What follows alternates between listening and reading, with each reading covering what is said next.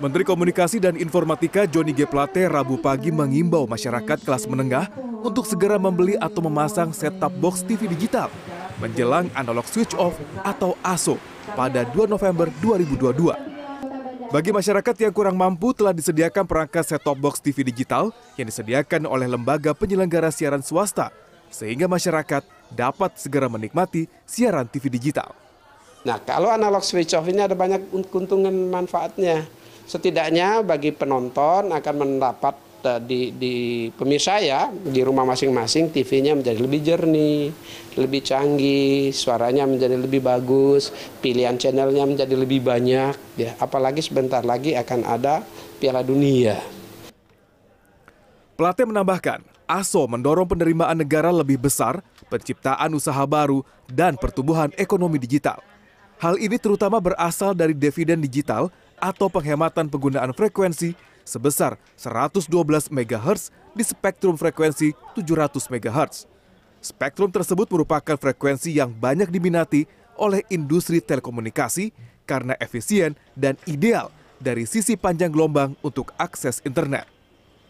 Panjang gelombangnya ideal, sehingga gelombang itu bisa merambat dengan uh, jauh, lebih jauh, lebih dan lebih efisien dari sisi apa transmisi dari sisi receiver dan sebagainya sehingga kalau dipakai oleh telekomunikasi itu menjadi ideal apalagi kan hadirnya telekomunikasi baru ya seperti misalnya adanya uh, teknologi 5G ya.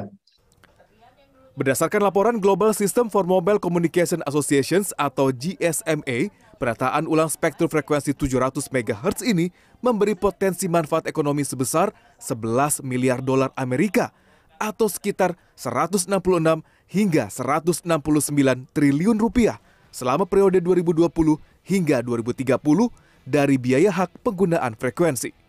Mungkin bisa lebih kecil, bisa lebih besar, dan itu kan hitung-hitungannya sebelum pandemi gitu kan. Nah, sepertinya akan ada di angka 70-an dalam bentuk pajak dan PNBP sebenarnya. Nah, itu 70-an triliun. Nah, kalau untuk ekonomi digital sebenarnya kan lebih besar dari itu kan, ya kan. Nah, sebenarnya kalau kemarin hitungan itu 169 triliun untuk semuanya, uh, nampaknya kalau untuk saat ini kisaran di 200 triliun sih Mas, karena memang ada pening, ada istilahnya itu adalah ada akselerasi kan. Sebagai informasi, TV analog beroperasi di pita frekuensi 470 hingga 798 MHz atau seluas 328 MHz.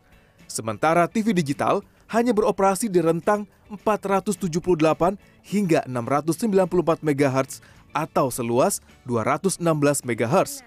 Oleh karena itu, analog switch off dapat menghemat pemakaian frekuensi sebesar 112 MHz. Manfaat lain analog switch off adalah penciptaan 250 ribu lapangan kerja baru di sektor ekonomi kreatif serta tumbuhnya industri pendukung infrastruktur televisi digital.